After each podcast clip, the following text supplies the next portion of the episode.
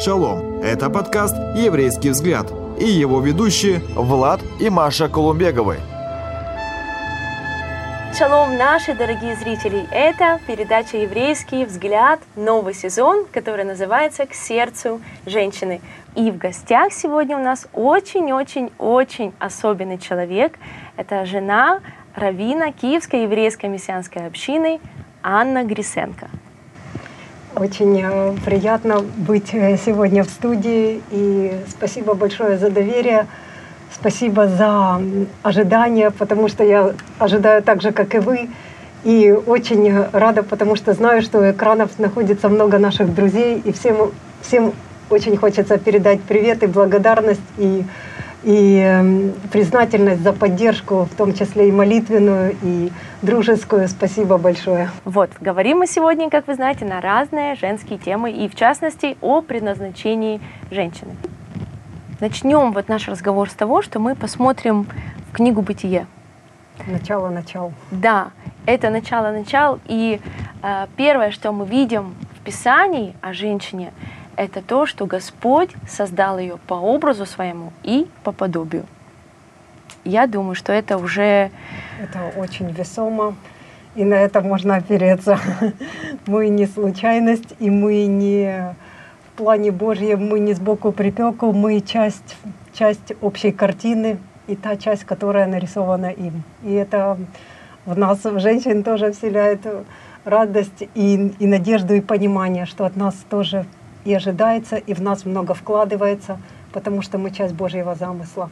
Да, как же женщине устоять в этом мире, которая переживает разные течения, разных психологий, философий, разные тренинги, разные мнения. И иногда вот мы как женщины, мы как, знаешь, метаемся, что же выбрать. Одна подруга говорит, вот это подходит, другая подруга говорит, нет, мне вот это помогло. И на самом деле, что ты можешь сказать по этому поводу? Похоже, что для нас работает универсальное место Писания. Остановитесь и познайте, что я есть Господь. Потому что когда мы имеем человека, или мы имеем, взять глобально, мы имеем Бога, которого мы любим, и для нас ценно его мнение, нам хочется ему угождать, мы на минуточку останавливаемся и задумываемся. Наличие каких вещей в нашей жизни ему нравится, на какие он смотрит и остается в стороне, какие вещи он ободряет и нас поднимает, и нас... наполняет радостью и поднимает на гребень своей волны. То есть тут вопрос, кто есть центр нашей Вселенной, где наше Солнце, вокруг чего все вращается в нашей жизни. Потому что много голосов в течение, безусловно, этот век — это просто шквал информации. Да. Он захлестывает со всех сторон, человек даже не успевает реагировать на такой поток информации. И чисто физиологически это... держит человека в состоянии непрестанного стресса. И вот именно эта способность поставить такие волнорезы, барьеры, чтобы вся суета, весь мощный информационный фон, он не влиял и не взвинчивал наши сердца, как по дороге, просто одно из следующих объектов. Это способность женского сердца. И ее надо развивать, ее надо... Вы знаете, как бы много вопросов о предназначении, вот Маша озвучила.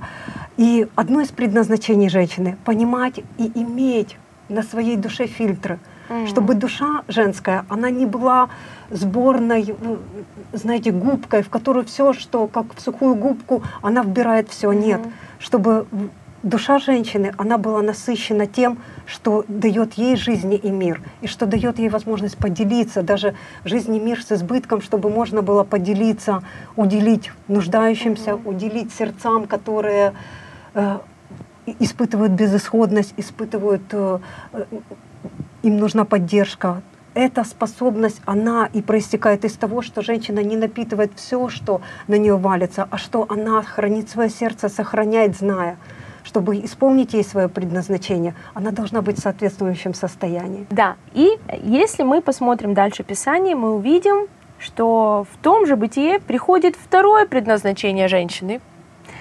И мы зачитаем это Бытие 2 глава 18 стих. «И сказал Господь Бог, нехорошо человеку быть одному, сотворим ему помощника, соответственного ему». И вот это слово «помощник» на иврите, оно звучит как «эзер кенегдо», помощница, которая стоит рядом. И очень интересно, что с иврита вот это слово «эзер» — это очень сильное еврейское слово, которое выражает, можно так сказать, такую даже воинствующую мощь. Как это можно сочетать с женщиной?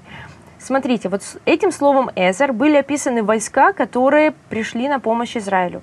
Когда Бог выступает как помощник, он тоже назван словом «эзер». Тот, который заступается, тот, который вступает, который как-то реагирует активно, который не просто помощник в том, что он помыл посуду, но я думаю, что вот здесь...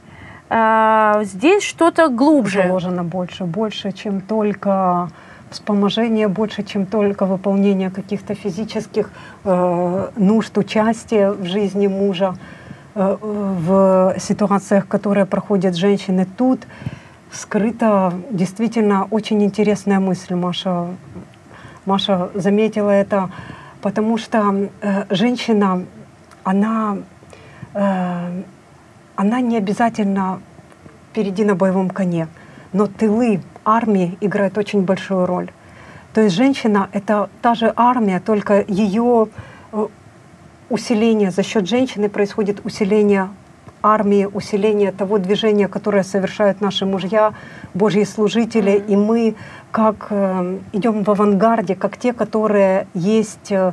невидимая опора всего происходящего в том плане, что женские молитвы, женское настроение, женское умение ободрить, женское умение в ситуации, где нету видимого утешения, просто из глубин дать подняться этому утешению, увидеть что-то, подметить, сказать слова, которые вернут силу тем, кто силу утратил или потерял, или ослабел.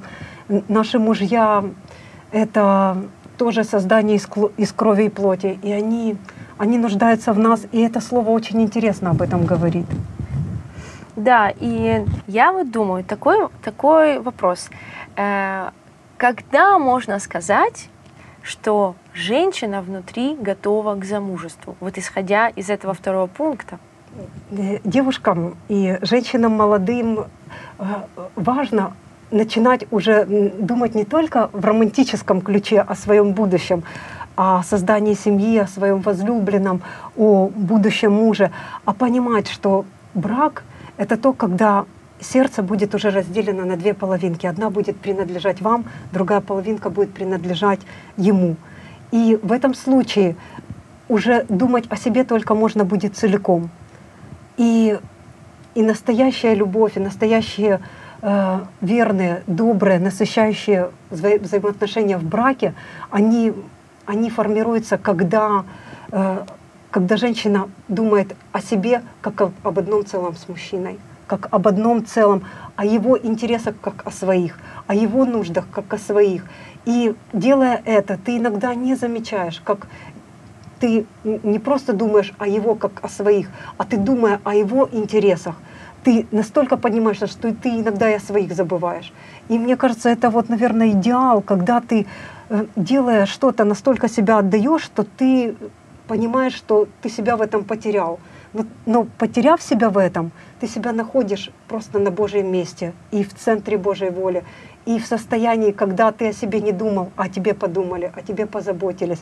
И Господь в твои источники подливает горючего, подливает масло, и ты понимаешь, что ты вроде как себе ничего и забыл оставить, собственно, а ты насыщен.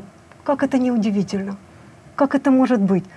Это, вот мне кажется, в этом интерес и такое обещание, что ты помощница, но ты помощница та, которая, помогая, не истощаешься, не обессиливаешь, а та помощница, которая, помогая, расцветает. Как это происходит? Как это секрет Божьего творения, секрет Божьего замысла. Потому что то, что дарят женщины, оно очень ценно. Однажды спросили одного тоже умного еврейского ученого, когда же женщина готова к браку. И он ответил интересным способом. Он сказал, тогда, когда она готова служить, когда она готова пойти в этот брак и служить, то, о чем мы говорим. Интересно. Когда она просто имеет это в фокусе, что она идет туда не просто, как ты говоришь, чтобы вокруг нее крутился весь мир, она готова послужить, она готова что-то отдать. И это напоминает мне историю с нашей библейской Ревеккой, вот, которая, скажу вам так сразу по секрету, честно, что в еврейском эталоне эта девушка является эталоном еврейской жены. Вот, когда ребят в разных школах еврейских учат выбирать себе невесту, приводится обязательно пример с Ревеккой. О том, что когда слуга, мы знаем эту историю, Авраама попросил у нее только попить для себя, она предложила намного-намного больше. Вот, и она предложила напоить еще всех верблюдов. Мы знаем, что караван это было, ну, приблизительно 10 верблюдов, и один верблюд выпивает приблизительно 70 литров воды, который переходит пустыню, а верблюдов было 10, получается 700 литров воды, а у девушки был только кувшин. Зачем это все ей было нужно? Кто ее просил? Она могла сказать этому взрослому мужчине, вот кувшин, вот колодец, давай, дорогой, черпай себе воды. Но она не только его напоила, она напоила его верблюдов, она сделала намного больше. Хорошо, будем идти дальше. Следующее, что мы видим в том же Бытие, это что Бог сказал, благословил Господь человека и жену его, и сказал им, плодитесь и размножайтесь, и наполняйте землю. Мы видим, что еще одно из предназначений женщины – это быть мамой, заботиться о детках, приводить новую жизнь в этот мир и наполнять их любовью, тех детей, которых Господь дает. Поэтому, как написано, что дети — это благословение от Господа, это награда от Господа. И очень важно нам смотреть на наших детей именно так, что это Божьи подарки в нашей семье, которые очень часто даже учат самих родителей. Безусловно. И в одной из наших поездок мы встретили... Для меня такая встреча произошла интересная с одной мамой, у которой по меньшей мере 4 деток было. И мы с ней немножечко разговорились, и она мне сказала интересные вещи. Она, со многими людьми мы общаемся, но ее слова мне запали в сердце. Она говорит, что я каждый день говорю своим детям, каждому своему ребенку, я говорю, что как хорошо, что ты пришел в этот мир. И без тебя этот мир, он не имел бы своих, он не был бы так раскрашен. Ты в этом мире очень важный, жданный и нужный.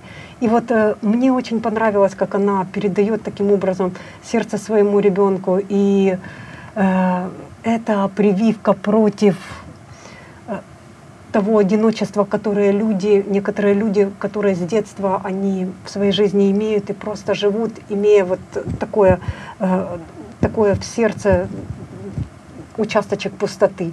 И именно мама, она может восполнить это, она может вложить любовь и понимание отношения Творца к детям, что если Творец подарил жизнь, значит, эта жизнь востребована, значит, она нужна на этой земле, значит, для нее есть замысел. И расшифровать, передать это на земном уровне могут родители. И кто больше по времени, больше всего находится с детками, у чьей груди находятся детки, кто их целует, кто их кормит, кто с ними гуляет, кто, когда они просыпаются, первый смотрит на них, кто их укладывает. Чаще всего это мамы, мама ближе всего к ребенку, у чьей груди только ребенок может, новорожденный, к чьей груди он может прильнуть. Это мамы. И именно мама, она может передать это. И это... Очень интересное и поручение, и доверие к женщине. То есть все, что Творец вкладывает, опять же, передавай. Это правда.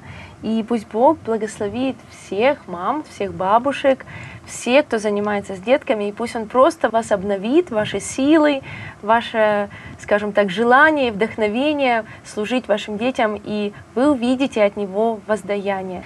И следующее, что мы читаем, это то, что... Как для женщин, так и для мужчин есть работа в Божьем Царстве. И это Иоанна 15 глава 16 стих, где Ишуа говорит, что не вы избрали меня, но я избрал вас и поставил вас, чтобы вы шли и приносили плод, и чтобы плод ваш пребывал. Бог строит свое царство, и каждый из нас имеет свою роль и часть в этом строительстве. Вот, и у меня такой вопрос. Что, Аня, ты думаешь о части женщин в строительстве Царства Божьего? О женщине как служителе? Вот женщина, которая что-то делает в церкви или в общине. Как ты видишь роль женщины в церкви? Я так понимаю, что сама история нас в этом отношении очень сильно ободряет, потому что в некоторые моменты, если взять библейскую историю, были странички этой истории, когда женщины становились впролом, когда не было мужчин рядом, имеющих дерзновение, силу воли, возможность стать на место, которое надо закрыть, закрыть пробел. Одной из таких женщин была Дебора, одна из судей Израиля. Затем мы знаем удивительный пример Руфи, удивительный пример царицы Исфирь. Мы просто знаем, что есть момент, когда готовность женщины послужить, готовность ее готовность отдать себя и выйти навстречу зову, навстречу нужде, быть ответом на эту нужду, сыграли в истории невероятную роль. Поэтому не обязательно каждый из нас станет президентом, как Маргарет Тэтчер, но в жизни каждой из нас есть призыв и есть зов Божий, навстречу которому мы продвигаемся. Я бы хотела несколько слов сказать о Руфе, потому что для меня ее пример потрясающий. Меня он очень сильно вдохновляет. Потому что эта женщина, она пришла в Израиль из народа, с которым у Израиля сообщения особого не было. То есть было сказано, что с мало мне сообщайся. Эта женщина, мало того, что она пришла и влилась в еврейский народ, в этом народе, благодаря ее сердцу, о достоинствах, о качествах ее сердца мы немножечко говорили сегодня, о качествах женщины. Благодаря тому, что ее сердце было определенным образом подготовлено, воспитано, взращено, она смогла войти в свое предназначение. И она, больше того, она стала в генеалогической линии царя Давида и, соответственно, Мессии. Она стала одним из звеньев. Это удивительно. Удивительная роль. Язычница. Язычница. И да. Больше того, эта женщина, она обладала этими качествами. И я думаю, что вот начиная с маленькой девочки, что-то в ее жизни происходило. И ее ответ на те задачи, которые перед ней стояли, ее ответ был позитивный. То есть она не уходила в сторону, она возрастала этап за этапом, потому что мы не в один день, просыпаясь, становимся зрелыми женщинами, а это процесс взросления нашего сердца, нашей души. И Маша немножечко коснулась, что женщина прелестна во все сезоны ее жизни. И если женщина идет по этой жизни, достигая своего предназначения, то чем старше она становится, тем более зрелый, приятный и благоуханный плод она может приносить. Потому что любой процесс, он происходит поступательно. Если вот мы посмотрим на женщин в Писании, то я думаю, что мы увидим две стороны. Мы увидим вот эту вот воинственность, да, ну вот что значит воинственность? Такую решимость помогать, решимость где-то противостоять, решимость отодвинуть врага от семьи. Да, мы видели, Аня делилась о том, что молитва жены за семью, она очень-очень важна. Молитва за мужа, когда она видит какие-то моменты, сложные моменты. Вот именно женщина, жена, она должна включаться и исполнять эту роль такой воинственной помощи. Духовно. Вот. И с другой стороны мы видим кротость, мягкость и смирение.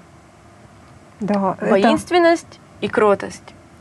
И с первого взгляда это, кажется, полярные вещи. Да.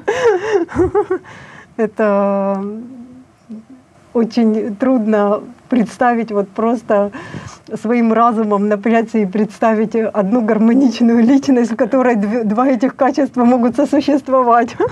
Но тем не менее, мы видим, что в этом есть Божье зерно. И вот это местописание, о котором мы говорили, я хочу его зачитать.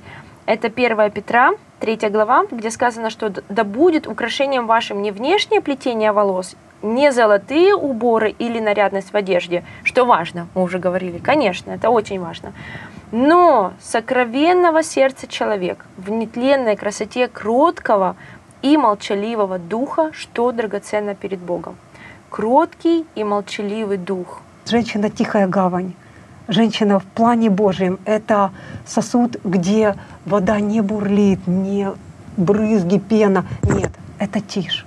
Это тишь. Это тишь, в которой тишина, которая насыщает. Тишина, в которой, которая гасит волны. Тишина, которая успокаивает страсти, которая недоверие рассыпается. Ненависть, она против такой любви, против такого сердца.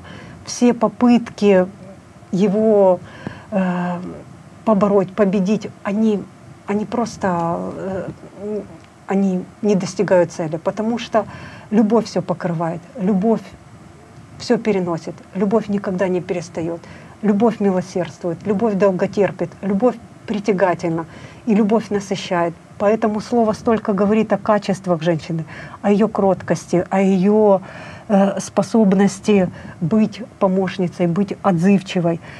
Машенька, можешь еще раз прочитать концовку этого места? Да, конечно. «Но сокровенного сердца человек в нетленной красоте кроткого и молчаливого духа, что драгоценно перед Богом». Даже молчаливого. Вот нам иногда кажется, что мы можем самовыразиться только в потоке слов, эмоций, у нас столько впечатлений, мы можем пообщаться только выговорившись. А тут говорится кроткого и молчаливого. Это не вызов ли современному миру? Ой, вызов. И на самом деле, вот эта тема меня очень вдохновляет. Вот эта кротость и воинственность, кротость и воинственность. И даже если мы посмотрим притчи 31 глава, там сказано, кто найдет добродетельную жену, это русский перевод, но с иврита мы, если будем читать, мы прочтем, что кто найдет эшет хаяль. А что такое эшет хаяль? Хаяль — это вообще тот же армейский воинственный термин, и мы опять видим вот эту вот картину женщины сильной. Сильной. И потом мы видим дальше, что уверенно в ней сердце мужа ее. И я думаю, что она в семье со своим мужем, она кротка, она смиренна, она делает добрые дела. Но когда приходит... Когда она видит врага. Когда она видит врага, и я думаю... Тут она уже... Она не пассивна, она не теряется, она не опускает руки, но она поднимается на бой, скажем так, на духовный. Прежде всего, это молитва. И мы читаем то же самое про о Саре, что сказано. Очень интересное вот это местописание, которое мы с Аней подготовили для наших дорогих зрительниц, для этого разговора. Это 1 Петра, также 3 глава, та же 3 глава, продолжение, где сказано: «Так некогда и святые жены, уповавшие на Бога, украшали себя, повинуясь своим мужьям. Так Сара повиновалась Аврааму, называя его господином. Вы, дети ее, если делаете добро и не смущаетесь ни от какого страха». Ох, какое место хорошее! Если мы будем уподобливаться Саре, которая делала добро и не смущалась ни от какого страха, о ней так написано. Да. В этом случае вступает в силу наша другая сторона нашего характера. Да. Когда мы, зная добро, мы на нем стоим твердо, и мы не колеблемся от этого изменчивого мира, от изменения условий. Есть работа, нет у мужа работы. Есть достаток, нет достатка. У детей все в порядке или есть неприятности, с которыми надо принимать меры, справляться, реагировать на них. Наша уверенность и наш фундамент в этом случае описан, что он не у жены Божией. Этот фундамент не колеблется. Она знает, что такое добро, она знает, как его делать.